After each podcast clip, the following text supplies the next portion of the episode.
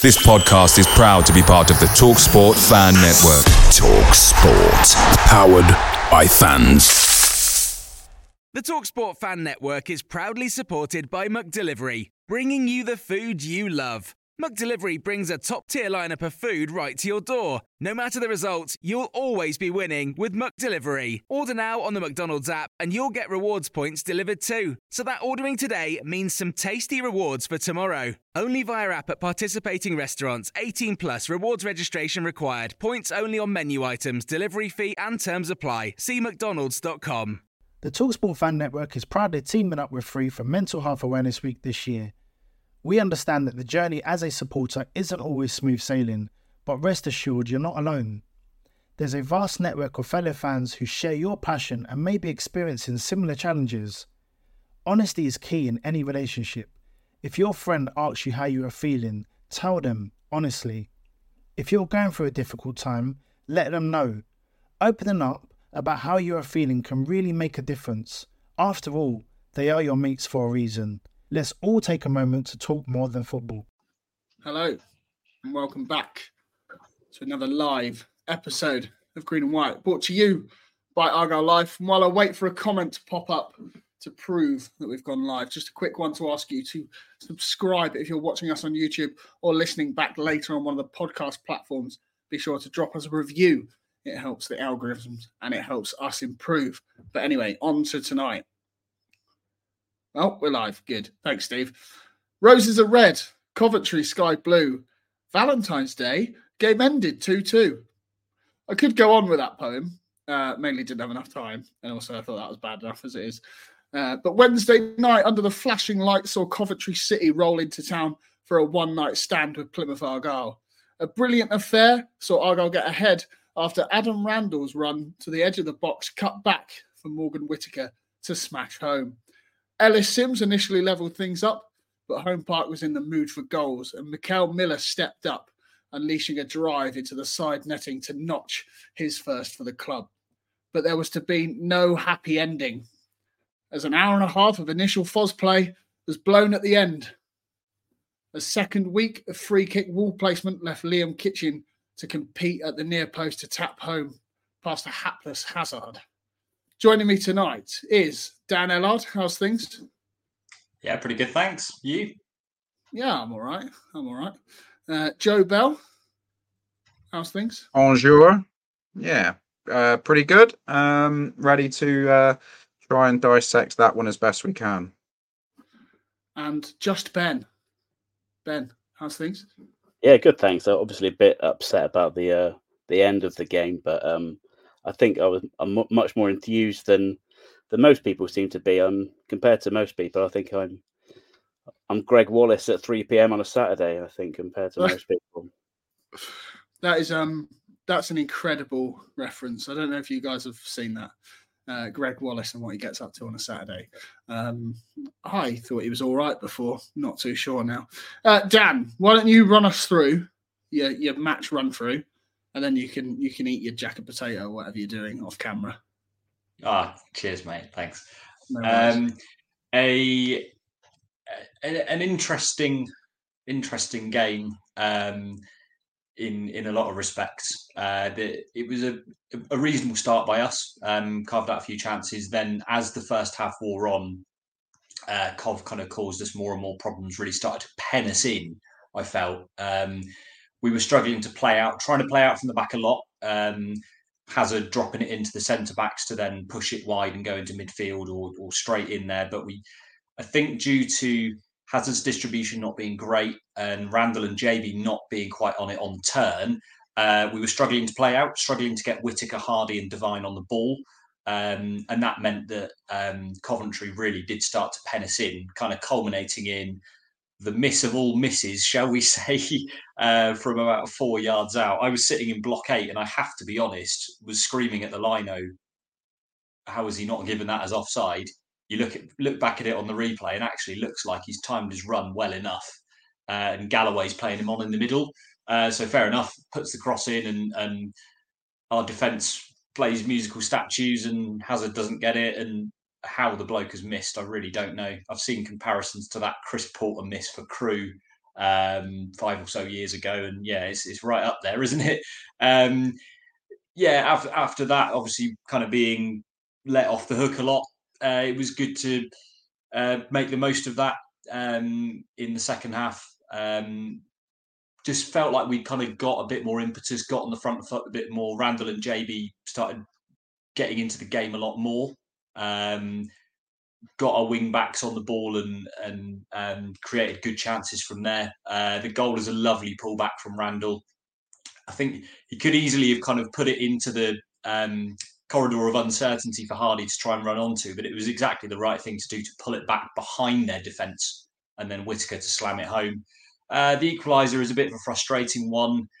Another one where you just wonder if I don't want to say we're being too cavalier. You know, that's how we've been so effective all season. But, you know, when you're 1 0 up and then be done by a ball in behind, kind of around Ben Gibson, um, Lewis, Ben Gibson, Lewis Gibson, um, to then, yeah, for then um, Simms to get in behind, who I was very impressed with all night. I mean, is he 8 million quid good? Not sure. But, uh, you know, he was uh, very, very impressive. Um, and then, yeah, Hazard kind of gets to it, but maybe doesn't do I don't know. It's a difficult one. I don't want to kind of pile blame onto him, but you know, is, has he just made a good save, or has it? Is it another one that he's palmed into danger? Not sure. Um, and then they they scuffle in the rebound. Um, Miller's goal isn't Miller's goal; it's an own goal. Sorry. Um, there's been a bit around this this week with that uh, Jaden Philogene goal as well, which obviously wasn't his goal either. But uh, it's it's not going in. Um, but you know, he he put a lot of good crosses in, really promising cameo, and and he deserved deserved his goal. To be fair, so you know, I'm not going to uh, slate him too much for it. But the uh, dubious goals panel might want to have a look, another look at that one. And then I'm sure we'll discuss their equaliser in detail. It was it was a right kick in the teeth, but overall we played well, um, and we have held a team that is in the top six. Uh, went back in the top six last night. I think there's a lot a lot to be positive about um, despite the kind of kick in the teeth that is a 96 minute equaliser at home. Um, it's yet another game where we've proved that we are capable at this level. Um, we can compete with the better teams. Obviously, it's kind of different when we're up against, you know, Leeds, Leicester, Southampton, but I think we are proving we are capable of giving a right good game to most of the teams in this league. And that's really encouraging. Only one loss in five under Foster in the league so far. Um, plenty to be positive about, despite uh, dropping two points in the last minute. Go on then, Ben. Follow that up. Anything to add? Um, I think it, in many ways it was the most um, encouraging performance of the season, despite it wasn't as um, maybe as entertaining as some of the games, especially under Schumacher. I think that we did a job on Coventry to a large degree. We maximised our strengths and negated a lot of their strengths, um, and could have, you know, should have perhaps um, come away with the win. And that's something we lamented earlier in the season. Argyle being too naive to do, being too gung ho, not being um, savvy, etc. And um, you know, I, I specifically mentioned in relation to this the games against Swansea and Millwall, where we looked like the better team for large portions, especially against Millwall, like the only team who were really doing any attacking, and Millwall stifled our um, our strengths, sat deep, and then uh, scored on the counter. Um, we looked very much that sort of team, able to be organised and competitive and make the opposition work for goals, rather than just trying to outscore them and accepting that we were going to concede. Um, yes, they did create quite a few chances, but then you know Argyle did too. Um, and I don't think the stats are particularly reflective of the chances because, for example, um, like Coventry, like Simms's shot that saved and then his shot again to score will both count as as shots on on goal, and you know so the, the xG as it was is, is um, pumped up uh, artificially. Um, so I think that um, on balance, we can be really happy. I think the Fosball, uh, uh, whatever you want to call it, the sort of the, the, the style and the tactics that he's trying to employ, I think you could see that much more clearly um, yesterday in terms of its implementation going forward. I think the the striker especially, but also the midfield looked more connected. To the whole team looked connected in and out of possession. Um, Coventry didn't have a lot of time on the ball. Devine seemed to be almost more than Hardie the trigger for the press. He was all over people, not allowing them time to to set up well. Um, and you know, when someone did get free, played a lovely ball over, and, and Simms was able to get onto it. Um, you know, if if Gibson had been just a little bit more switched on, I think he'd have cut that out. Um, and then the, the, goal at the end is avoidable. So I can see a lot of frustration. I can understand a lot of people's frustrations with coming away um, from the game without the three points. But at the same time, I think the reason we're frustrated is because we played so well. And I don't think two weeks ago we'd have played that well. I don't think Foster's style was implemented in the team well enough to be able to have um, been going into the 94th minute, 95th minute, winning 2 1. And I don't think under Schumacher we'd have been, even with, with Finn Azaz, but especially without him going into this game, I don't think we were, um, we would have been organised enough to keep that threat that Cov have down. They're one of the form teams in the in the league. They've got you know great players all over the pitch, and despite their um, the the players missing, um, you know they they're a top top team, and I'll be surprised if they don't end up very close to the playoffs, if not in it, despite um, the start to the season they had. So.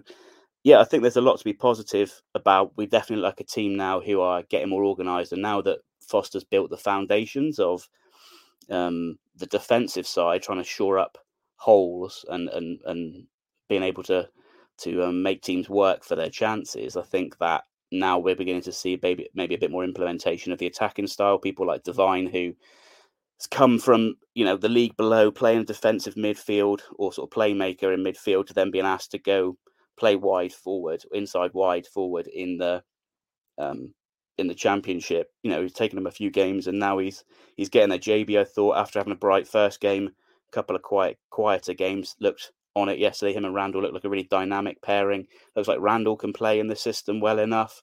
So you know, there's, there's loads there to be positive about. You know, um, and yes, of course, it's frustrating, as I'm sure we'll come on to. You know, that that concession was just unforgivable in many ways, but um, I think there's a lot of positives to take from the overall performance up to that point. Yeah, I think um, Randell can play in any system, so don't you need you don't need to worry about that, Ben. Um, absolute godlike figure of a man. Apart from when you ask him to play in the 10, don't do that again. Um, wasn't too good there, if I remember rightly. Um, moving on to some full time thoughts. Um, Phil says, eight points from safety. Podcast that. Well, we will. We have. Um, the Sky Blue Hub, who are watching, already got involved tonight. Uh, decent side who probably shaved it in the second half.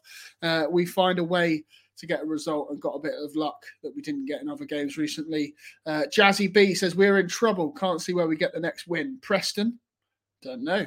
Um, Brendan Bassett says lots of positives and on balance, probably fair result, but feels like a loss. Um, still need to learn to manage these closing moments better. Um, Nicky Carey, sad to give away the three points. We deserve the win. Bali shouldn't have risked that challenge and given away a free kick. Um, and definitely there shouldn't have been six minutes added time either. I'm sure Joe will get onto some ref based segment in a bit. I'm sure you can have your say on that. Um, Izzy Dealey says a draw is better than losing it, in my opinion. Not wrong. Uh, we could have played a lot worse to how we did, and yet still managed to score two goals. I don't get why people are so mad about it.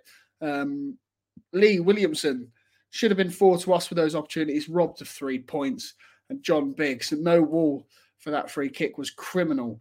Um, it was obviously we would smash it there and hope for a deflection. Um, Joe, let's bring you in. Let's let's let, let, you off the leash. You can have a you can have a minute or two. Um, you, you, tweeted afterwards about Mark Robins's um, post match, um, and, and, you know how they knew they'd been in a game. Um, obviously before we before we move on to individual performances, how, how did you see last night? Uh, I thought it was comfortably our best performance under Ian Foster.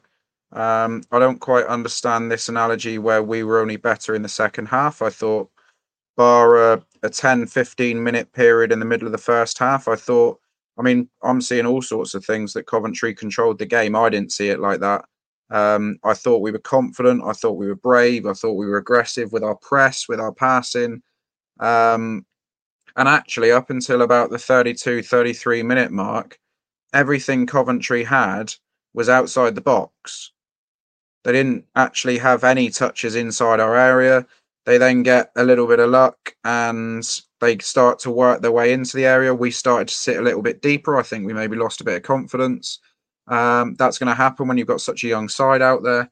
Um, and then, you know, we're talking about it's unforgivable what happened at the end. It's unforgivable for Matty Godden to miss the target um, with the header. I mean, it, it's it's abs- for a player at this level, it's absolutely diabolical that he's not put that in the back of the net.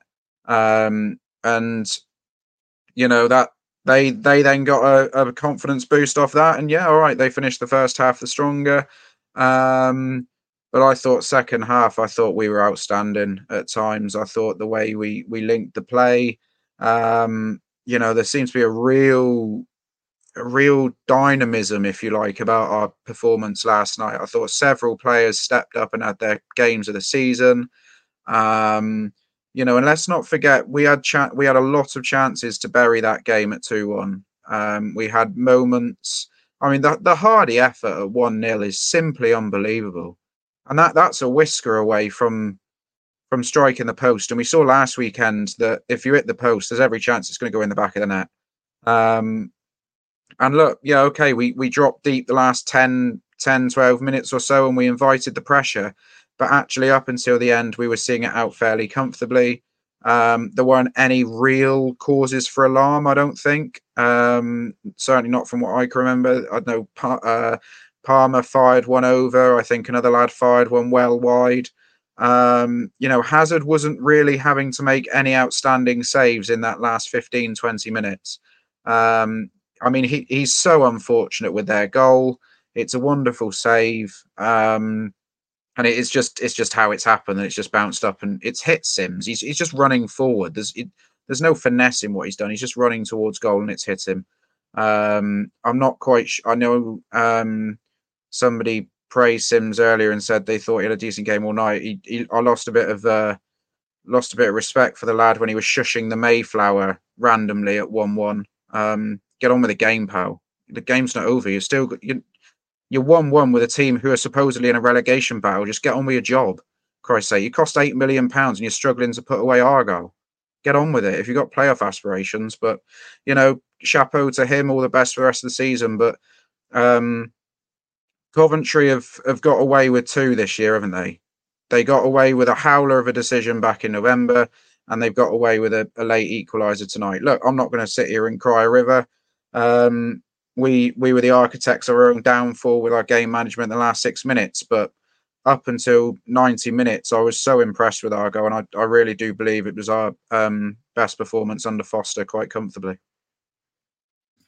Yeah, uh, do you know what? Sorry, Dan. For once, I'm going to have to side with Joe. I'm not I'm not entirely sure what Ellis Simms um, brings to the table, apart from being a monumental waste of money. Anyway, moving on to some positive things. Ben, uh, are the new digital advertising hoardings a sign of just how massive we really are? Or do you want an actual question? Um, yeah, I'll have an actual actual mm. question. Uh, Unless Adam, bringing in significant revenue or something, I've there's this. Yeah, I'm not bothered. I, I assume it's just because we're on TV three games in a row, right? So that's why mm, the Leeds effect. Yeah, but we are massive, so that that'd be why. Um, Adam Price of this parish has asked, is that the biggest sitter missed by an Argyle opponent since Chris Porter? I know, I know. Dan um, mentioned it in his opening speech, but yeah, it was. It's absolutely crazy. It's harder. It's one of those that's harder to miss than than score. You know, it's, it's I can't understand, and and that's why I sort of find a bit of the whataboutery about the game and the concession at the end and stuff like it could you know games turn on moments and when it's at the end of the game there's nothing after it to sort of cancel it out whereas you know, you can look back at that and Coventry could Coventry fans could say, well, you know, we should have buried that, and then the game would have been a very different story. But yeah, that was that was absolutely you know, you know, I suspect if it was one of our players, we'd try to ameliorate it a little bit. But being an opposing fan, you can't can't believe how that hasn't gone in. But like you know, we had a, t- a team out yesterday that some of them haven't been in the building very long. Some of them are playing positions they haven't played all season. Um, and there were going to be chances we were going to you know there were going to be mistakes there's going to be a lack of communication at times there's going to be you know there's going to be someone's left free to go and get a header the the gibson you know moment of he's not quite sure where he is for the for the goal etc um you know and it's all well and good saying you, know, you you take them when they go for you, and, and when you know we got a deflected goal and they missed an open goal, and then we're sort of saying, oh, we should have held on, but the game could have gone differently. You know, it, you can only deal with with what happens. Um, I think that had that goal gone in, I think the game might have gone differently. But it's it's all you know what about isn't it? So um, we've had an, we've we've missed enough sitters in that game. Well, maybe not as obviously not as clear as that, but we've missed enough chances in that game that you know there's there's there's plenty of uh, plenty of what aboutery to go around. I think if you uh, you know if you want to pick that out as a specific um, turning point in the game. Dan, uh, Michael Savage has asked, uh, when is the last time a player underwent a transformation before our eyes, like Mickel Miller right now? Peak Roberto Carlos would struggle to get a game with uh, Eminem around. Um, he had the defender on toast. Was a fit Miller always this good? I know that you made a, a very, a very surprising comparison in the group chat last night, which I absolutely loved.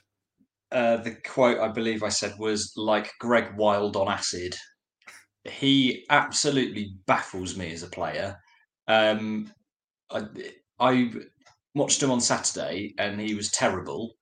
Um, just you know, constantly giving the ball away, sloppy in possession, sloppy out of possession, got booked, and and he has games like that. And then he also has games like um, Cardiff away uh, and coming off the bench last night.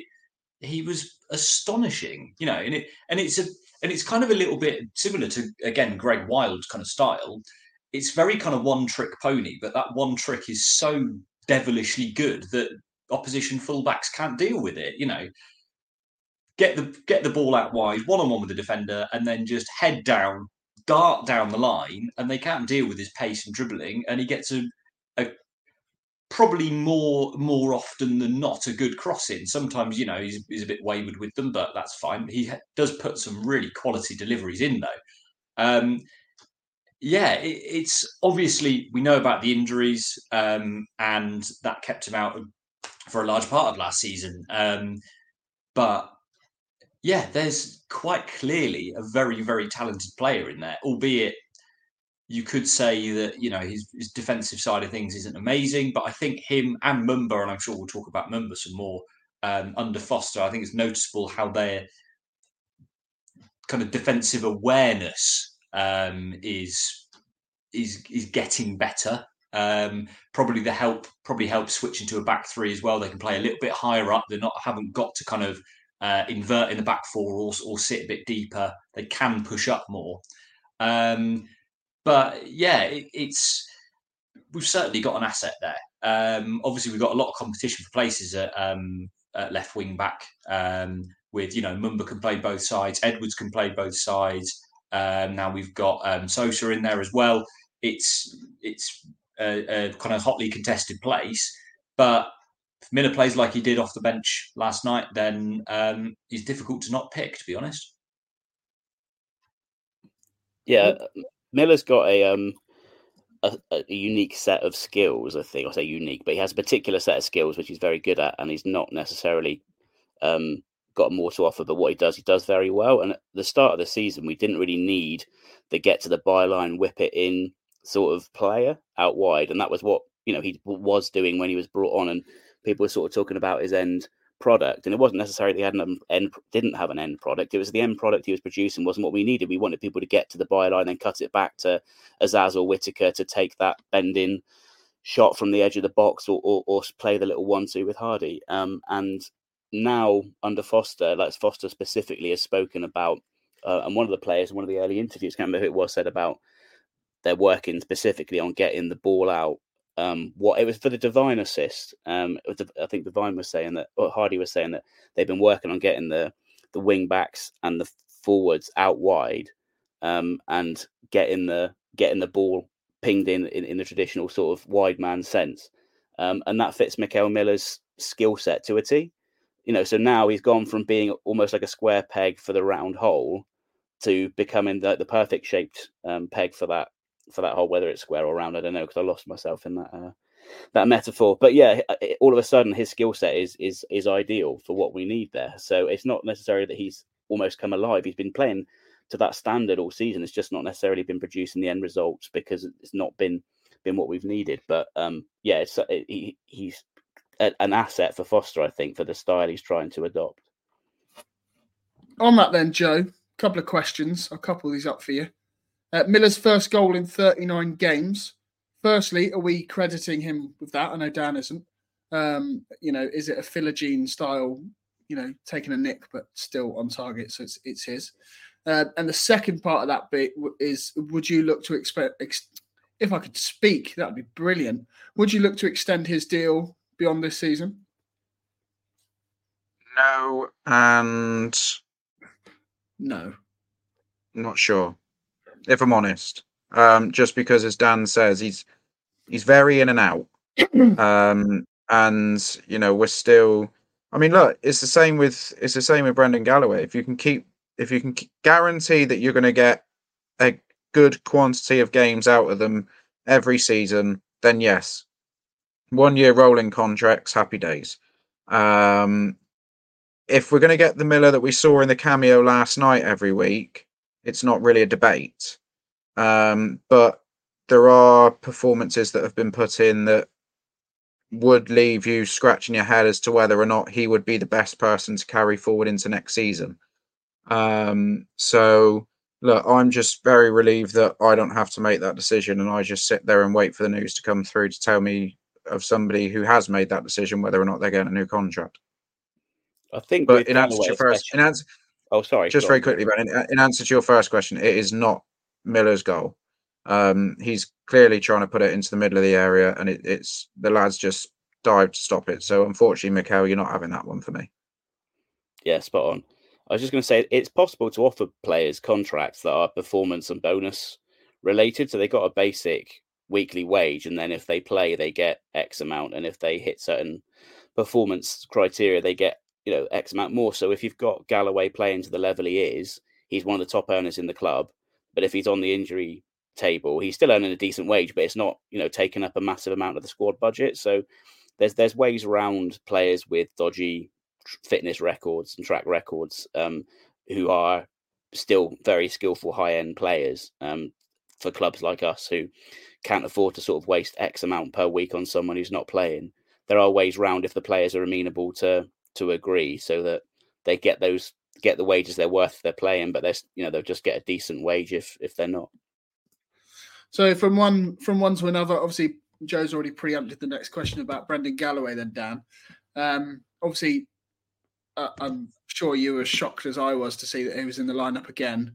Um, what was that? Is that four games now in a row? Four games in eleven days that he's managed, which is quite some turnaround from a man who previously um, was struggling to hit four games a season. So, um, and don't get me wrong, he's been absolutely sensational, isn't he? Would you um, would you extend his deal? Well, it's, it's, probably the same answer as Joe gave. To be honest, on Miller, it, it's it's difficult to say at the minute because again, we know about the injuries, um, and whilst it's fantastic that he's really getting a good run of games at the minute, um, that can that can all change very very quickly. That said, on the subject of things changing very very quickly, going back to last summer when we heard that Brendan Galloway had been given another twelve months, it was like, well, oh blimey, we're are we going to be able to shift him? Or you know, surely he's not going to play any part in the championship. wasn't really up to it. You know, didn't make a play and make a massive contribution last season. So let's just uh, you know find a way to ship him out in January or something. Now here we are six months later, and he's a pivotal part of that back three. Um, on the flip side of the coin, you know, we had Callum Wright being an influential part of our promotion-winning uh, title title season, and um, unless he's injured, I'm not sure. I don't. I don't think he's injured. He's just not making the bench at the minute, is he? So it's things can change very, very quickly, and um, yeah, long long may it continue for Galloway. I think he was doing a good job um, when we were playing a back four, either le- mainly kind of left back, um, and he was probably one of the better fullbacks we had at kind of inverting into centre midfield. I think Miller really struggled with it. Kesler Hayden wasn't great at it. Edwards wasn't great at it. Um, so it's yeah, but he's um, also obviously now come in left centre back the kind of position he was playing in um, in his first season with us, um, and and just doing a really really good job. I think his all round kind of play defensively on the ball, playing it out, awareness of of um, when he's got to play it quick, when he's got to play it safe, playing something more expansive, um, and also just putting his body on the line. It's really really good to see. Um, hopefully, I suppose you you could say we've got a little bit of cover there with it would probably be you know if if if he didn't play it would probably be Gibson moving over wouldn't it? And um Scarr into middle centre back.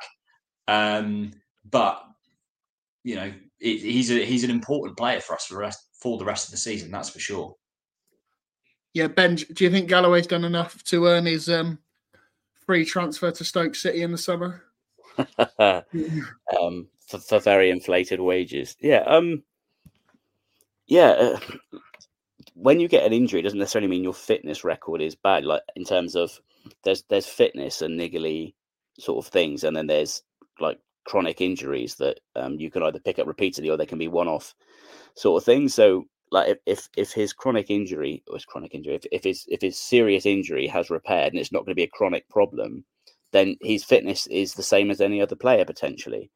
Um, so just because he's had a bad spate for years of injuries doesn't mean that's necessarily gonna gonna continue. So I mean, like, you you have to wait and see how he plays out the season. You have to consider what other offers he's got, and if we want to, because if he's got no other offers, for example, or, or they're not as good as what we're going to offer him, it might be a pretty easy decision to make. If someone's willing to take a punt and offer him sort of 15, 20 grand a week, is that something Argyle want to match with the potential of that, you know, the spectre of that um, that injury record hanging over him. It, so there's lots of different um, things to consider, you know, that, that, make up the picture.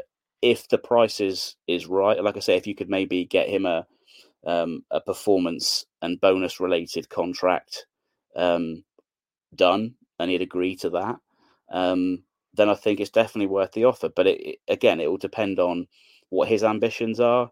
Um, you know, if he want, if he like, if he's happy down here, what else he gets offered, etc. But I definitely think he's played well enough against and enough that you know you think about who he's played against in recent weeks some of those forwards that have cost you know 20 30 million pounds some of them you know he kept um, a lot of, of, very decent players quiet over the last few you know we keep it's been it's been mentioned a few times that the goals haven't come down Galloway's side have they i mean i know that's that can that can just be a, a fluke but of late that side of the pitch has been pretty secure. So um, against some you know top top of the table teams. So um, I think he's definitely a championship quality centre back when he's fit. It's how much uh, you know the old gambler in the in the in the in the setup. How much do the does the team want to gamble? Are they a a risk averse um, board or, or, or you know those who are who are making those decisions, or or were they happy to to take a punt on a few players who have the potential to be because of that that risk? You know, potentially you can get a, a, a top quality centre back for cheap if he stays fit. So there's a lot of things to consider there. But if he continues the way he's played um, over the last few weeks, the last couple months, until the end of the season with relatively little time out, I think he's definitely earned a shout. Joe, I'm going to give you an option here. We're going to stay on individuals. You've got Sousa, Sorinola, or Devine. Pick one and talk about them and their performance. Go on. I'll um, I'll take Alfie. Um, I thought I thought he was absolutely superb. Um, ben mentioned earlier the the hard yards he put in. Um, thought first twenty minutes he was comfortably the best player on the pitch. Um, he he fashioned some wonderful opportunities. He you know he wasn't. What was nice about him was he wasn't always going on the outside. He was more than happy to come inside and spread the play over to the right. Um, it wasn't set that he was going down that left. Um, he obviously puts through a, a, fantastic pass there for Randell to to nick in and, and get the assist for the opening goal of the game. Um, I just thought his all round game, you know, it, you know these these young lads are, are very inexperienced at this level. Um, there's not much game time that they've had in the championship, so every game that they play um, is is a learning curve. Every game's a lesson. Um, and I thought it was evident last night that every lesson that Devine has had since he's come to the football club, he's learned from. Um, and I just think that if we're going to see that level of performance, that um, you know, Fozzie talks about non-negotiables in the dressing room, and there are very strict non-negotiables and benchmarks, etc., etc. For players like Alfie Devine, and and I know you didn't mention him there in the three you wanted me to talk about, but Darko Gyabi as well. That's their benchmark for the rest of the season. Um, you know, that's the level of performance that um, we would like to see. I'm not going to sit here and say we expect to see it every week because they're young lads. They're you know they're they're still teenagers and and relatively inexperienced. They're going to make mistakes. They're going to have off games. Um, it's just part and parcel of the development of their journey, and we are just a small part of that development. Um, but that was the benchmark for what we would like to see from Alfie Devine. Um, and I would certainly say that in the other games that we've seen, that was the first complete performance from him without a goal. He sort of pieced together everything good about his play from the last few appearances. Um, and if that's what Alfie Devine is capable of at this age, then he is going to have a very bright future ahead of him. It may not be at Plymouth Argyle, it may be somewhere else, but the kid's got a future and with the right coaching he could he could go on to some very good things certainly. So that leaves that leaves two. There's two two of you, two players. Dan, I'll come to you next. Go on, pick one. Sorinola or Sousa? Oh, blimey! I'll, I'll, yeah, I'll take Sousa. I know Joe kind of touched on him um, uh, just then, but um, yeah, much much the same in terms of you have to factor in how little game time um, him and some of the some of these other players have had at this level, or indeed kind of professional senior football. Um, yeah, he he looks a, a, a capable left wing back on, on first on first viewing. Um, certainly certainly didn't look you know out of his depth or overawed or anything like that. Um, got up and down the line well, as Joe said. You know, offered us width when we needed it, but also was able to kind of go inside as well and, and link up with centre mids or, or Devine or Hardie. Um, and um, yeah, I think the defensive side of it will will come with every game. Really, you know, he'll, he'll start to build that partnership with if it is Galloway at left centre back or if Gibson moves there. You know, he'll start to build that partnership of communication of when to go tight to a man, when to go up, push out to the opposition fullback, when to sit in a bit more when we're going to a back five and sit in on their wide man. Um, so yeah, it, it's encouraging. Um, you know, his end product wasn't completely on it um, for all of last night. And obviously, we did make those subs. Um, was, I think it was around the hour mark, wasn't it, when both wing backs got withdrawn, um, which makes sense because they do put a hell of a shift in, um, and Foster seems to demand that of them to really kind of stay back in that back five at times when we need it um, to offer us kind of defensive width across the pitch, but then also offer attacking width as well. So I think that will be a common sub that we make um, under Foster is just rotating those wing backs out. We're also quite heavily stocked in that area as well, which which tallies. So um, yeah, not not outstanding, but certainly certainly encouraging, and um, he's certainly going to be in the mix along with Miller um, and Mumba um, for that left wing back slot going forward. Yeah, Ben, I'm going to mix it up a bit actually because um, Joe's already mentioned Darko Gyabi. Adam Randell was fantastic. I thought Ashley Phillips again looked it, it, uh, a brilliant player. I mean, I was a tweet last night that I think we should be straight onto Tottenham, extending that loan deal to the end of next season. Um, if we'll if yeah, exactly. Um, I don't know why Sorinola was in that list. I think there was just loads of players last night individually. I just thought um, people all over the park. Just, just Quick, quickly on Sorinola, that looks like a fantastic bit of business to get him tied Mm. down to a eighteen month slash two and a half year deal for, um, you know, on, on a free transfer. Um, looks like he looks very capable at this level. Um, doesn't hasn't. I know it's a small sample size, but I don't think Mm. any game he's played he's looked out of place. He's fit in seamlessly. So, so yeah, you know, worthy of the praise. Sorry, carry on. No, no, I don't. I don't know where I was going with that. I just, I just ad hoc, and I'm not an ad hoc sort of guy. I thought Um, there were, I, I actually tweeted there were good performances all over the pitch. Maybe I was a little bit high on Sousa. I think Dan's exactly right. It may, might have flattered to deceive at times, but because I sort of said, I think everybody was a seven out of ten um, in the initial aftermath, um, and maybe that's not quite true. Every, but everyone, yeah, sure get.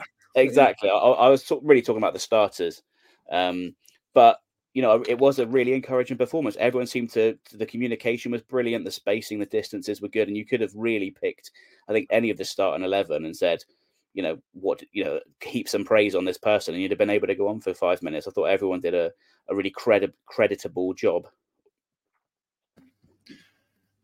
Yeah, can't disagree. Um, I suppose we've got to. No, we don't. The changes you say about the starting eleven, uh, seven out of ten. Obviously, there's there's changes. Um, what I'll come back to you, Ben. We'll go around the other way because Joe's got a big ref watch segment coming up.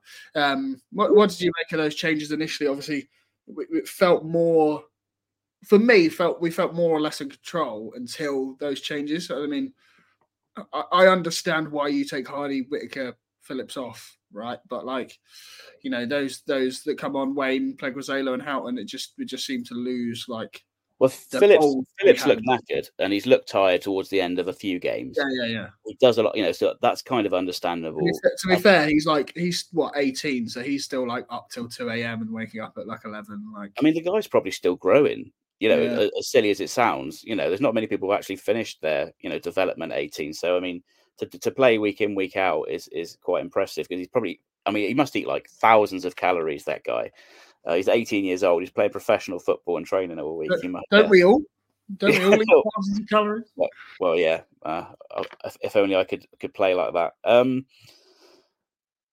yeah, I think the changes are necessary. Like Dan says, the wing backs are kind of integral, um, and they go up the whole pitch. They're important e- in each stage of the of, of, of the game, um, and so you need them at top top of their, their game. But also, Foster said he did have an eye on Leeds and on the and, and on the other games coming forward. He has to sort of, as much as he wants to leave people on and he wants to get something out of the game, he, he can't. He has to consider player welfare, and he, he can't just think about the the 90 minutes or 90, 90 plus um, that's that's going on right now. And you know, he sort of said I had to consider what I was going to do, what my plans are on Saturday, and um, you know, going forward over this period. So I think that that played into it. I think that um, I think that Miller was was was brilliant when he came on, and I think Mumba had a you know some great um, some great moments, and I think that last two or three minutes from him from receiving the free kick to um, giving away the the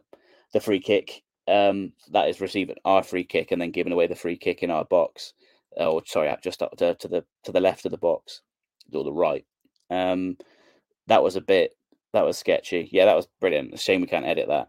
Um, but yeah, that, that little period was sketchy. But other than that, you know, he sort of had a, a reasonable impact, and I think that um, it's good to have depth in those areas because you need those players um, full of energy all um, all, all game. Um, so I don't think uh, you know Miller again. He had one of those games where it all came off, but I think that was because we had people moving around him and giving him options. Um, then we've got to talk about Ben Wayne. I, I've said before that I mean I try on here not to say anything I wouldn't say to anyone's face, and I also try to um, to not say anything that I th- wouldn't like said about me. And I think I've been a bit unkind to Ben Wayne at times. I think I've compared him to a Labrador in his chasing, which was just because I lacked the uh, the eloquence to sort of express what I meant, which was I don't think he's got the nuance and and guile to his his pressing that that Ryan Hardie has. But he does have a specific set of skills, and running off the last man is is one of them. He's not particularly fast when he's going, but his first pace is really quick. And if we're going to be getting men wide and putting the ball in, he's potentially got a role in this team. His problem is his ability to hit the target is still really bad. It, you know, his shots on target percentage is really not what you need at this level, and it has been all season. Um, and that's included, you know, factoring in the distance from goal of a lot of his shots too. It's it's not um, not great. So I do think, you know, Foster said he had a great impact on the game, and I'm not sure I'd agree. But maybe what Foster meant was he was doing things I wanted to see him doing, um, and and affecting things in an area I want him to do, and he will continue to develop. So there's potential there, possibly. He certainly can do a certain job. I don't think he can do the job that Hardie does, for sure. Um, but yeah, I'm not sure he had a a, a positive, a, net positive. He, you know, he wasn't bad. He certainly, you know, played well. I thought to um, the, the limit of his abilities, but I wouldn't say he was he upgraded Hardie when he when he came on. But again, Hardie needs to rest. You can't play him into the ground. So, you know, if he's the next man up, he's the next man up. And if Foster's confident he can develop him, then got to trust that that he will. Did I miss anyone? Did I miss any subs? Someone else No. can have a go. Pleguezuelo? Yeah, I thought we did all right. He's not this. He's not the quite the ball player Phillips is. Ironically, I think he's better in the air. Um, even though Phillips is, you know, seven foot tall. Um, but I don't think we we dropped off too bad. I just think that communication between him, him and Bali both seem to have a bit of go to the ball in them, sort of like that desire to go and you know rather than be patient, a bit of impatience in them, and so they're a bit of a a, a miss a bad pairing on that side. They both seem to think to want to you know commit maybe a bit earlier than they need to. Um, so maybe a, a different pairing on that side would would work better. Um, but yeah, I thought he, he acquitted himself all right when he came in. Go then, Dan. I'll leave it down to you. That that that couple of minutes of madness or whatever you want to call it, giving away that um, free kick. I know there's been a bit of uh, talk online, um, discourse, if you will, whether whether it was a free kick or not. I'm sure we can get into the specifics on that on Joe's little ref watch stint. Uh, but to give that that ball away and then you know, I think it's a defensive mix up from everyone, isn't it? It's, it's calamitous from everyone in, in the fact that there's one man in the wall, then he's not in the wall, and then neither man nor uh, player is closed down, and then the way that ball goes in, um, you know, Bobby puts it. Can we just talk about Hazard? I suppose there's, there's a few people there, right, that need to be um, spoken about. I was going to say lambasted. I think that's a bit harsh. Um, do with do with whatever ramble that was, Dan. Which- do whatever you yeah, that was, that was a question and a half, wasn't it? Um, I it was it, it- it's a very ugly goal to concede, isn't it? You know, it's never nice to concede in the 96th minute. If it's a welder, you'd probably say fair enough, but that was a, a real kind of ugly one to just for them to kind of bundle it in at the near post. Yes, of course, if we have a one or two man wall um, guarding that near post area, it probably doesn't happen. Um, albeit, as we saw in the previous game, uh, well, Sunderland game, uh, that walls don't always stay intact. Um, it was, yeah, I, I can understand. I think from the point of view of you know, obviously they brought everyone up, so you know we want to try and pi put as many men in the box to go man for man or cover as many zones as we can. So I understand the logic as to why we didn't waste, in inverted commas, um, one or two men in the wall. However, of course, and it's it's captain hindsight, isn't it? But you know the fact that yeah they do kind of drill it into the near post, get a touch on it, and it's two two is is very frustrating. In the lead up to that, um, I thought it was very noticeable um, in the kind of last 10, 15 minutes of the game how how many men we had still in their half of the pitch. So let's say Coventry are playing it around the back or trying to progress it into midfield. It's not as if we went into a low block at all, or even a kind of mid block. We were still really trying to press the ball and win it back high up the pitch, um, which is obviously risk and reward. Fantastic in terms of easing, you know, not allowing too much pressure onto us, giving them territory if we can win it back or force them into a, a kind of hoof that they don't really want to play. Um, the flip side of that is if they do find that out ball um, and play around our press or through it, um, we really are exposed because, of course, them being 2 1 down, they're going to commit a lot of bodies forward. Um, so it's it's as we've done a lot of this season, you know, in terms of committing bodies forward to try and score goals and, and try and stay on the front foot and not just be a team that sits in a low block for 90 minutes, um, which is why was such an entertaining team to watch. Um, it's it's it's high risk, and um, on this occasion it didn't pay off. But you know, the Stoke game, albeit you know, I know we were level in these games, but Stoke and Rotherham we got late winners. Um, and yeah, I, I think we as frustrating as it is, and as much you want to kind of break it down and say, well, if this didn't happen and if this didn't happen, we'd be two points better off. It happens. You know, mistakes are made all over the pitch by every single player in every single game. Um, I really don't want to go too too in on Bali. It's frustrating. He's not hit those heights that we kind of saw last season, albeit at a lower level. And you know, on the opening day against Huddersfield, that stunning goal that he scored, it's not quite happened for him since but there's still a quality player in there, no doubt about it at all. You know, he's. Um, I think he'll be suited now as time goes on. You know, now that we're playing this back three, he can go back to wing back rather than having to play kind of be shoehorned into the front three or play full back. Um, I think that will help him. And he's still pretty young. You know, it's not as if we're we've signed someone, you know, 28, 29 for a million quid and, you know, they're kind of heading towards over the hill. He's still a young guy. And um, as Joe said, you know, a young team, they're going to be inconsistent, they're going to make mistakes.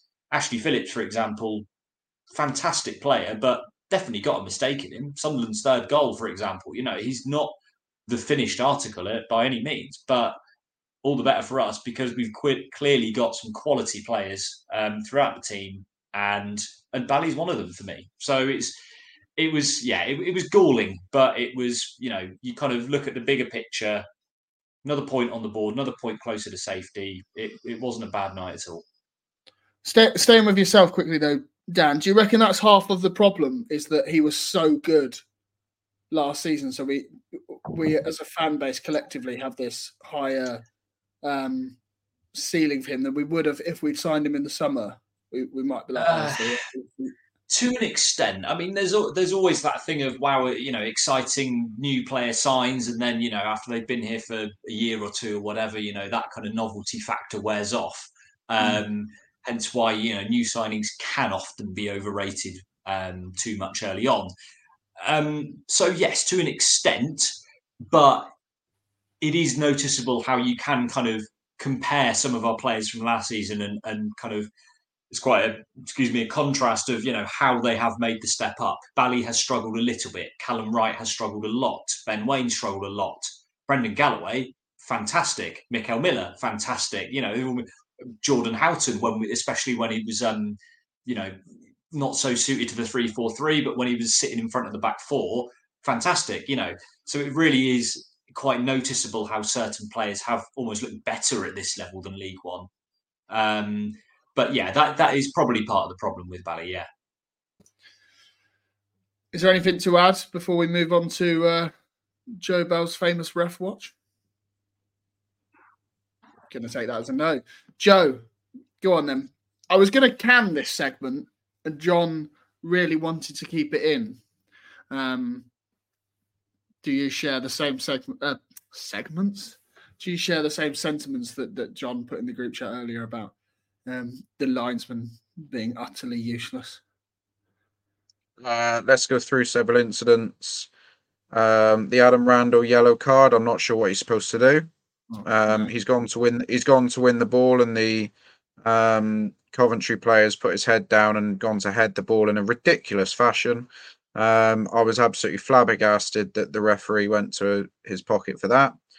Um, there was the blatant blatant dragging down of Sorinola while Argyle were on the break, and the ball had already been put out of play. Um, the ball wasn't even in the field of play, and Latibeaudiere um, yanked Sorinola down by his well his shoulders at least to give him the benefit of the doubt. Um, that's worthy of a blue card. Um, obviously, they're not quite in fashion yet. They're obviously not been painted. Um, there was a tackle down in fr- directly in front of the fourth official. Um, I think we ended up with a free kick when um, it might even have been Latibeaudiere again went to ground and we they were playing the ball from the floor. Um, there were bodies everywhere, and I think Randell may well have got the free kick. Uh, my initial reaction was it was late and the feet were, you know, it was one of those extending motions um, maybe even played from the floor, but you know that's all superficial. I haven't seen a replay, so I can't really comment on that. Um, I think what John's um, point is on the official on the Le- on the Lyndhurst side is the moment when uh, Bobby Thomas heads it back up into the air, and the linesman believes that Ben Wayne can then still be offside. Um, and you have to give credit to Keith Stroud there for for playing on, um, because if that had been given as offside, then I'd have walked out um, because it would have showed a complete ineptitude by the officials. Um, you know, so fair play to the referee for letting that go. Um, he couldn't do anything about the free kick at the end, as as mentioned before. It, it was rash. It was reckless. The player's going away from goal. He's actually heading back towards the corner flag in front of the big screen when when Mumba clatters into him. Um, it's just not needed. The referee had nothing else to, to do with that. Um, and then there's the the big point for me was six minutes. Um, I thought it was excessive. I'm going to say that because Coventry scored in the fifth. Of course, I am, but um, I thought six was was plenty was more than plenty. Um, I thought we, you know, it's very clear that the officials had gone back to 30 seconds for every substitute and 30 seconds for a goal. I accept everything happened in the second half.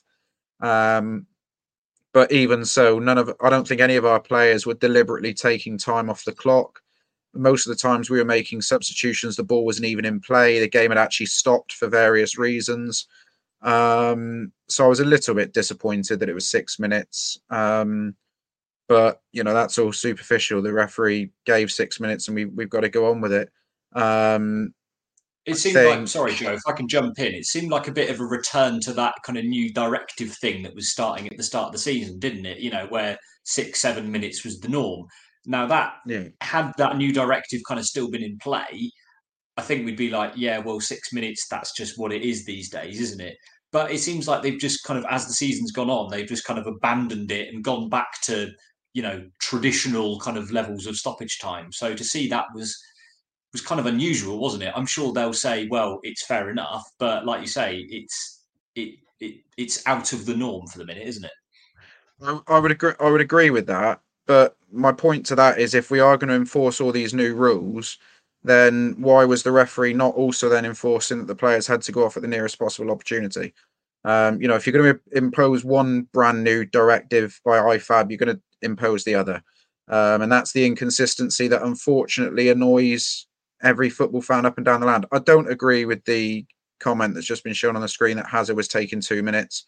Um, I think there was probably two incidents where you thought he's maybe taking the mick a little bit, but um, the referee seemed completely nonplussed by it. At no point did he issue a hurry up. At no point did he um, go and have a word with Hazard. So he clearly didn't see a problem with time wasting. Um, I don't recall the physios being on the pitch at any moment. It just seemed a bit a bit rash. But um, at the end of the day, had we managed the game better ourselves in the six minutes, then we'd probably be sat here saying, "Well, six minutes is six minutes of partying, isn't it?" So, um, you know, you just got to get on with it. It was lovely to see Keith back at home park um, on what was what his 602nd game was it or something I said in the preview. The 602nd time that he kissed the ball as he walked out of the tunnel.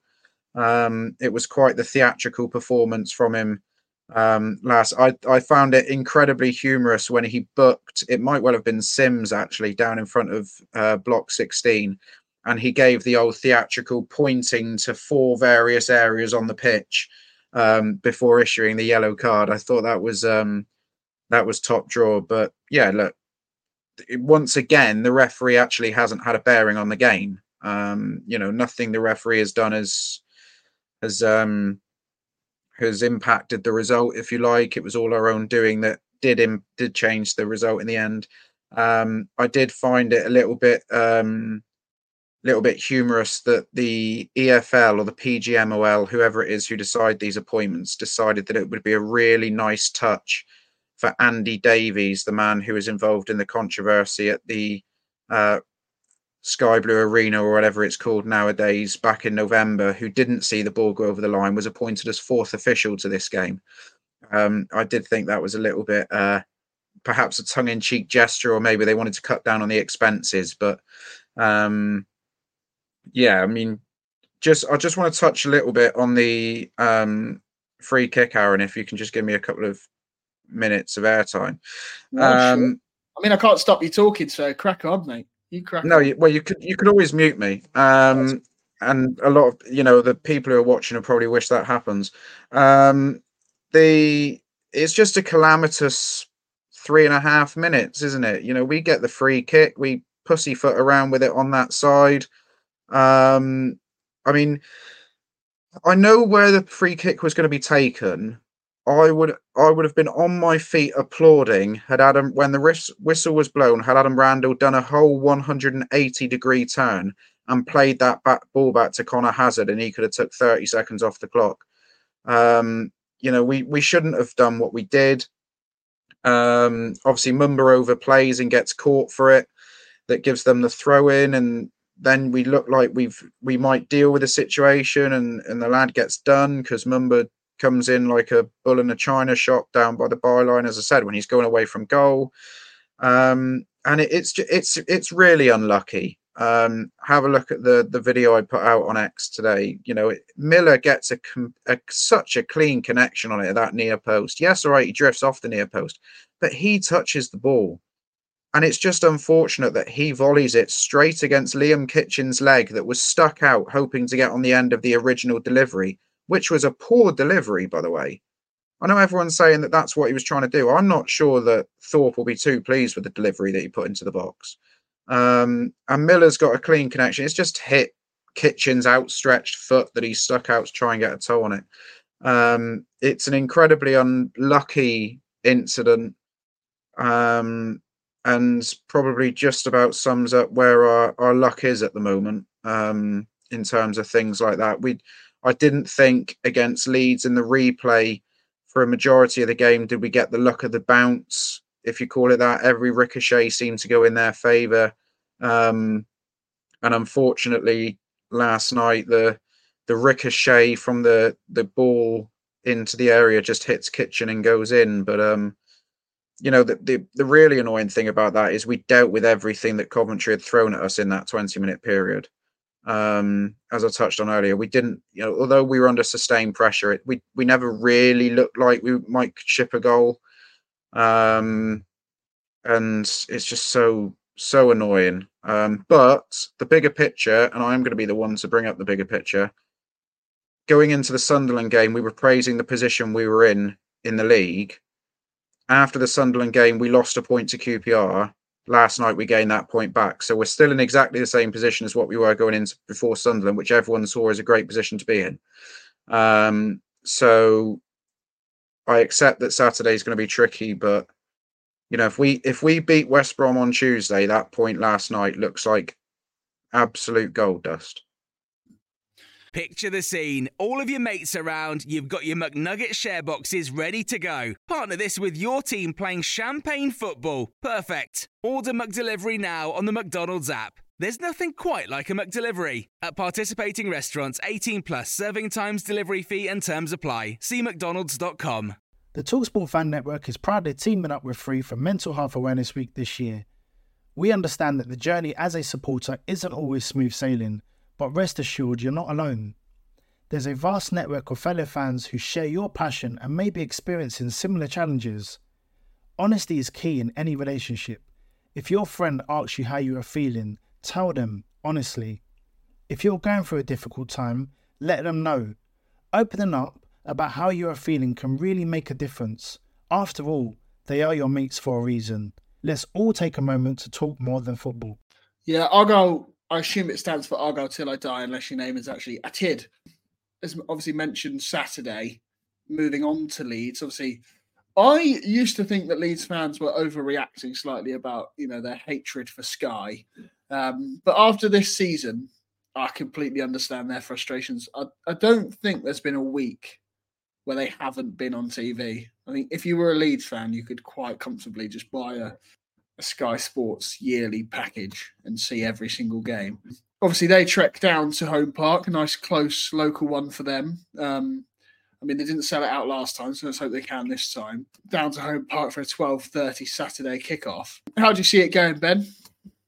Can I just say that the seventeenth is my my wedding anniversary, and I bought tickets to go and see Leeds, forgetting this I hope fact. you got the hospitality.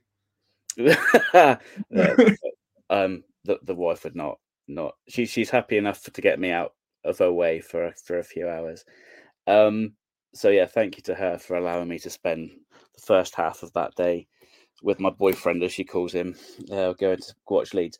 How do I see it going? Uh, There's been a lot made of um, the fact that we we sort of played a weakened midfield and, and not a first choice side because of all the ineligible players against Leeds, and that we should give them a good, God, we should give them a good game um, with with everyone available to select. But Leeds weren't playing a full strength side either, and arguably, I'm gonna have to stop reading the comments and just look at you, Aaron. Arguably, they look stronger when they reintroduce everyone they have um, to potentially bring back than we do when we um, strengthen our side. So it will be very difficult, regardless of everything else. uh, You know, forgetting who they put on the pitch, Leeds has hit us a really hot run of form. And whereas earlier in the season they seemed to really struggle to get into upper gears when they needed it, they'd they seemed to coast games and then all of a sudden they'd concede a sloppy goal and then really struggle to sort of up the tempo again and go and kill games off and sort of were dropping points needlessly. They had a lot of turmoil with um, players wanting to leave the whole stupid contract loan situation and all of that. I think caused turmoil. They now look really impressive defensively, organisationally, um, and obviously they've got an incredible array of attacking talent. Um, so it's going to be a really hard ask. I think if there's any game of this sort of run of three or four that people would accept us losing, it's probably this one.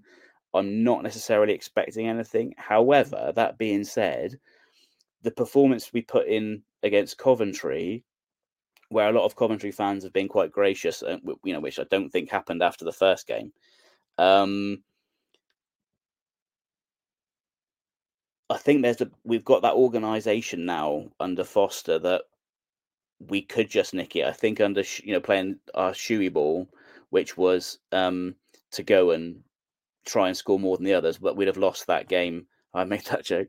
Um, we would got we'd have lost that game. I don't think if you know playing shoey ball we'd we'd win. I think with Fozzie, if we have another game where they hit the woodwork a few times, there's bodies on the line. There's the potential to nick something.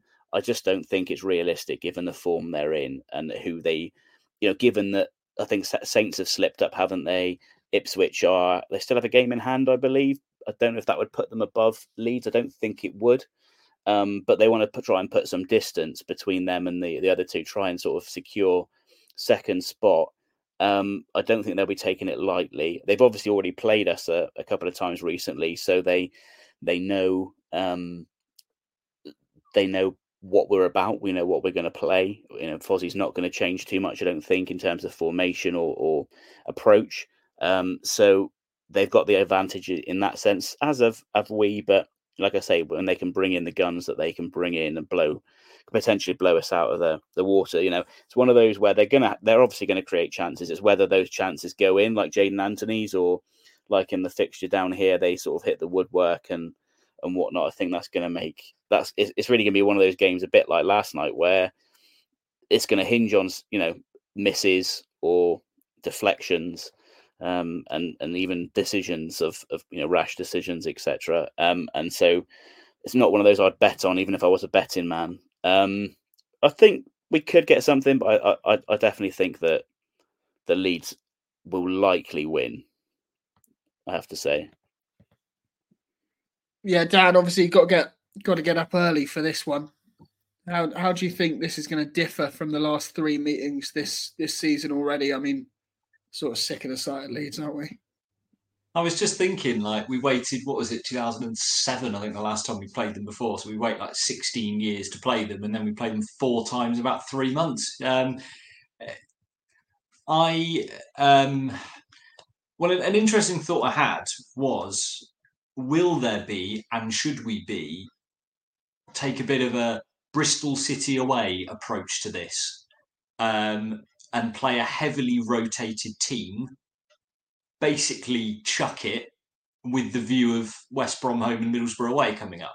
Now, I don't really want us to do that. Obviously, you know, it- it's a it would be very frustrating, especially at home in front of the Sky cameras, to to to do that. But as um, as has been said, they could easily turn up and just steamroller us anyway. You know, we could play we could play very well and still lose. You know, that's that's a fact of these top teams: Leeds, Southampton, Leicester in this division. Um, I think we, but I think we could get something. So, do we take that Bristol City approach on the basis that you know people will say, oh, it could, you know, we could, you know, it could like lose us momentum and you know and, and all that. Well, when we did that at Bristol City away, we then went on the Saturday to Norwich home and beat them six two. So you know that wasn't too bad. Um, but it's I think we've got a bit more. We I think our depth has been reasonable all season, but I think strength in depth in terms of kind of more quality options to bring in. Whereas you know with with respect to them, kind of Waine, Tyreik Wright, Warrington, players like that that weren't really kind of not really up to it at this level, unfortunately. Um, whereas now we can kind of rotate in a bit more quality. So it'll be interesting to see what he does with the team for this game and Tuesday and next Saturday, all of which are very, very difficult games. Um, but yeah, who who knows? You know, Leeds don't win every single week as good as as, as much quality as they have um, in their squad. So um, yeah, it, it will be tough. We will struggle to kind of play that kind of aggressive front foot style. They are going to pen us in at times. 100%, you know, we'll have to sit in a little bit and and put bodies on the line and sit deep. Um, but who knows? Who knows? Um, Joe, do you know? Leeds um, have uh, only drawn one game in their last 10. They've won the other nine. That draw obviously came against us. How much of a, of a hope do you give us, especially when you consider their, they have, according to a website that I've never heard of before, bsoccer.com, they have quite a few players out. They've got Shackleton, Darlow, Pascal Struijk, Stuart Dallas, Dan James, and Liam Cooper out, according to this. But could be nonsense. Uh, maybe a bit of research before a pod would go uh, down well. Um, how do how do you see our chances on Saturday? Uh, I think it'll be very difficult. Um, I think Leeds are a, a brilliant side, and we've competed well against them um, in three games this season. Um, I did see that Dan James actually came off the bench for them in midweek. Um, I think he's back. I think you know everyone don't need to hear us rambling on too much about what Leeds are good at and what they're not good at. We've seen them plenty enough already. Um, I agree what Ben said that when they brought on their real players of quality in the cup game, there, there was a, a, a, vast difference in in what both sides were were capable of doing against one another. Um, so it's going to take a, a mental resilience, a mental fortitude, as well as a physical effort to to get anything out of this. Um, we've shown signs that we're capable of hanging around in games. One thing we are going to have to be is incredibly ruthless when we get the chance, because we are going to get chances. Um, even though we were on the ropes and on the back foot at Elland Road back in November, uh, that feels a very long time ago now. Um, we still had um, a great chance when Whittaker got free on the right and he pulled it back for Azaz and the shot was saved um, that day. So we're going to have to be better at taking our chances. Um, Leeds will give us chances um, just because they are going to come here with the utmost confidence, the utmost belief that they've beaten us twice this season, albeit once took an extra period of play. Um, but yeah, I'm not going to sit here and blow smoke up their up their rear ends. They know full well how good they are. We know full well how good they are. Um, but equally, we have to be, we have to go again. Um, I'd imagine the group will be delighted to get the Middlesbrough game out of the way because although all you hear is that footballers just want the next game to happen, they just want to play the next game. They can't wait for them to be back to back to back. They're human beings and they need a rest. Um, so I'd imagine they'll be delighted to get the Borough game out of the way next weekend. Um, yeah, it's going to be I'm, tough. I'm, I'm not just them, not just them, Joe. We get a rest from podding every two days. Absolutely brilliant. Can't wait for that. I, think I get one- I get I get a rest on Saturday, Aaron. Actually, this Oh, weekend. Yeah, true. Um, but yeah, it- it's you know we're gonna have to be we're gonna have to be very good. Um, as as Casey says, you know we've got a goalkeeper that's in relatively good form at the moment. Everyone seems to want to throw mud at him and hope it sticks. Um, he's not mobile enough. He's not this. He's not that. But his shot stopping ability at the moment's fantastic. Um, I know everyone is now going to probably dive into the comments and said, "Oh, he could have stopped this and he could have stopped that last night." Yeah, all right.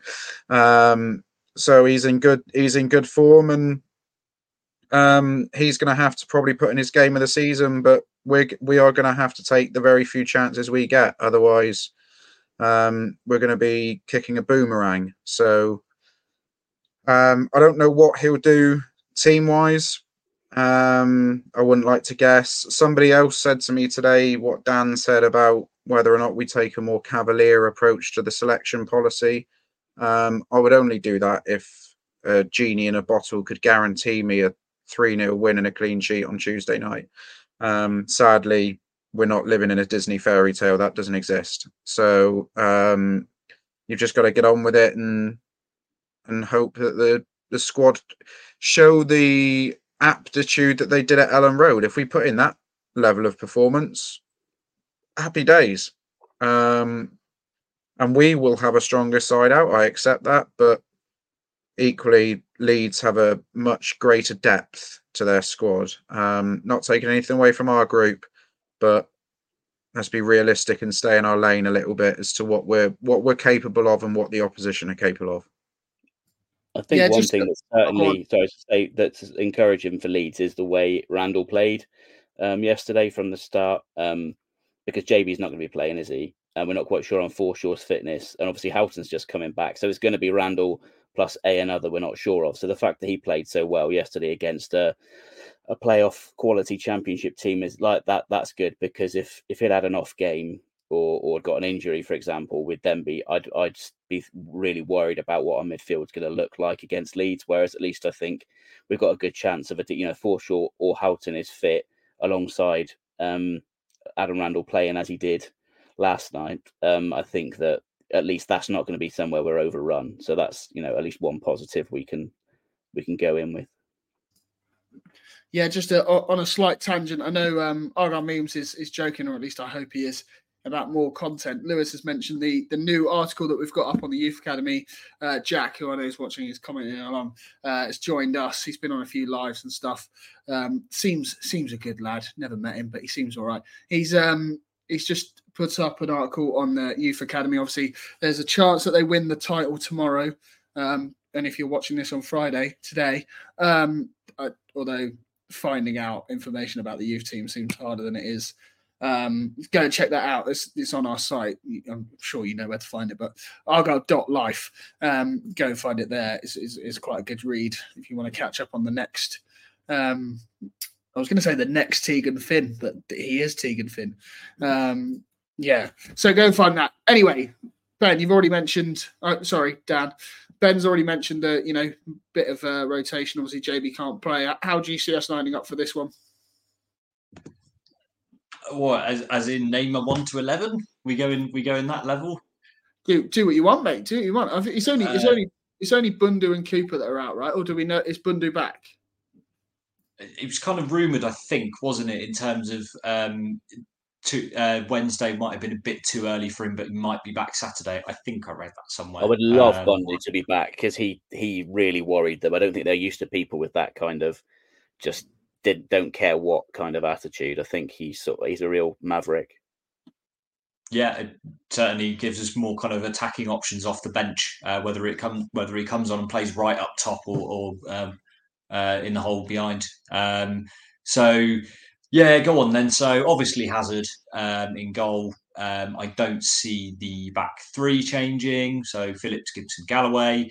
Um, wing backs will be interesting. I think probably. I think might might go Sorinola and Miller.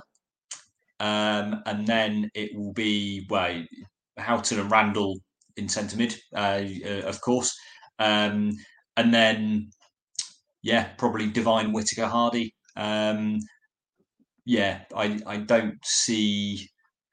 Yeah, I, I don't see kind of any kind of alterations to that, and then yeah, hopefully Bundu can come in um, and fill that bench slot that will obviously be vacated by uh, JB not being able to play. Let's um let's finish it up then with two. Um, I'd say quick fire, but I'm sure one of you will run off on a tangent and it won't be that quick.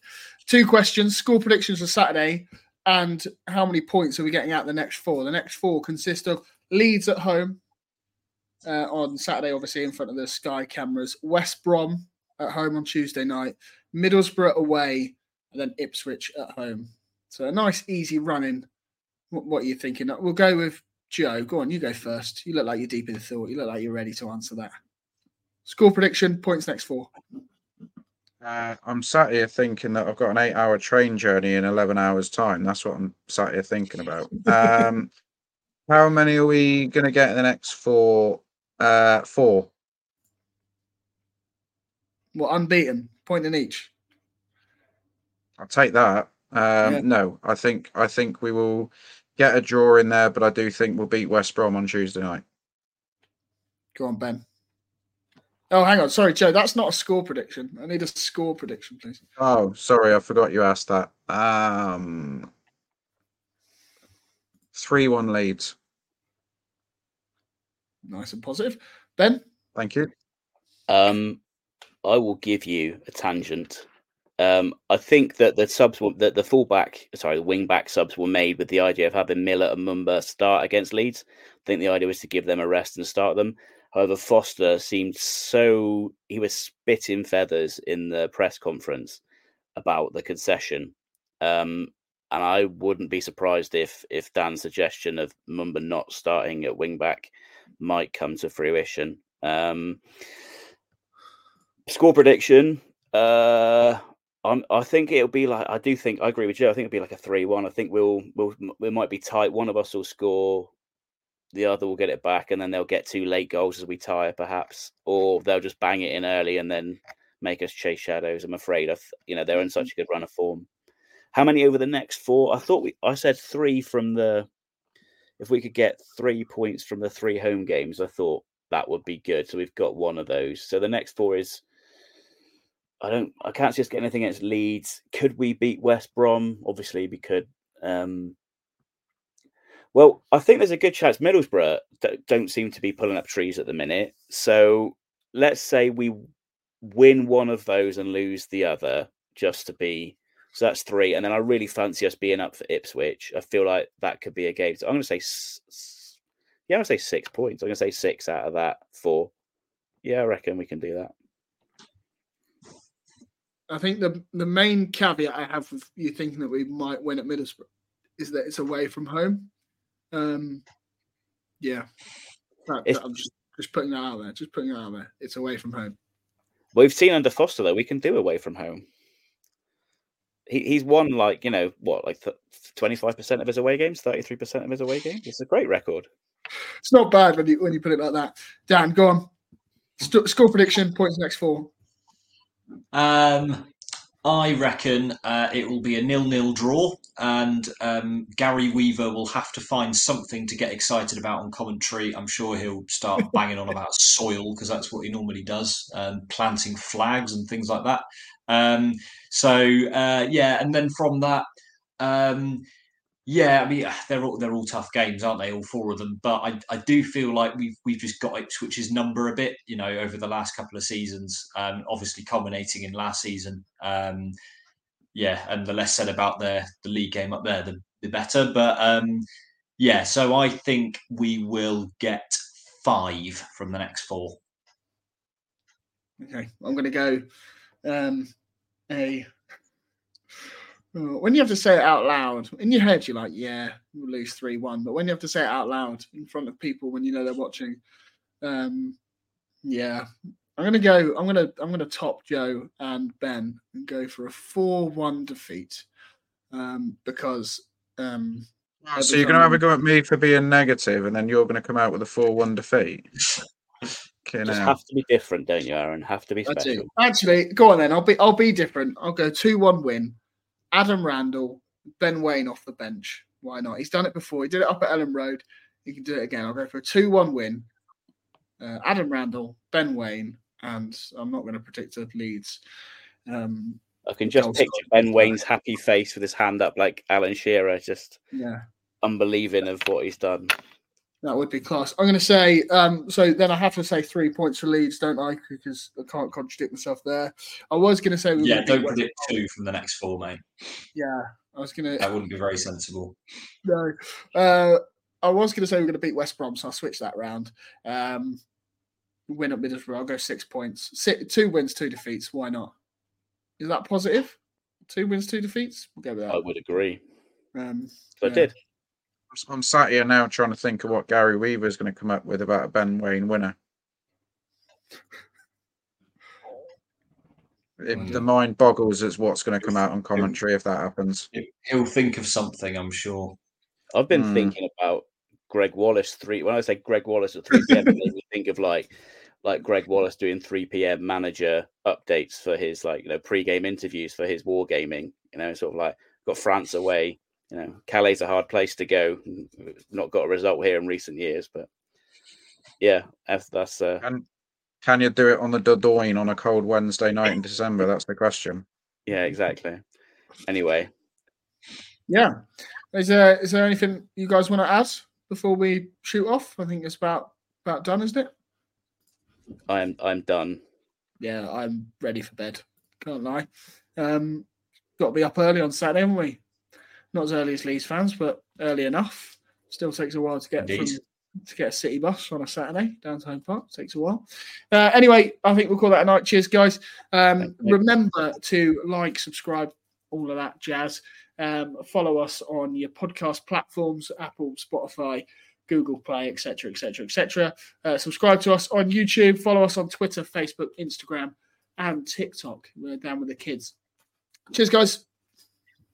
Cheers. Cheers, guys. The Talksport Fan Network is proudly teaming up with Free for Mental Health Awareness Week this year. We understand that the journey as a supporter isn't always smooth sailing, but rest assured you're not alone. There's a vast network of fellow fans who share your passion and may be experiencing similar challenges. Honesty is key in any relationship. If your friend asks you how you are feeling, tell them honestly. If you're going through a difficult time, let them know.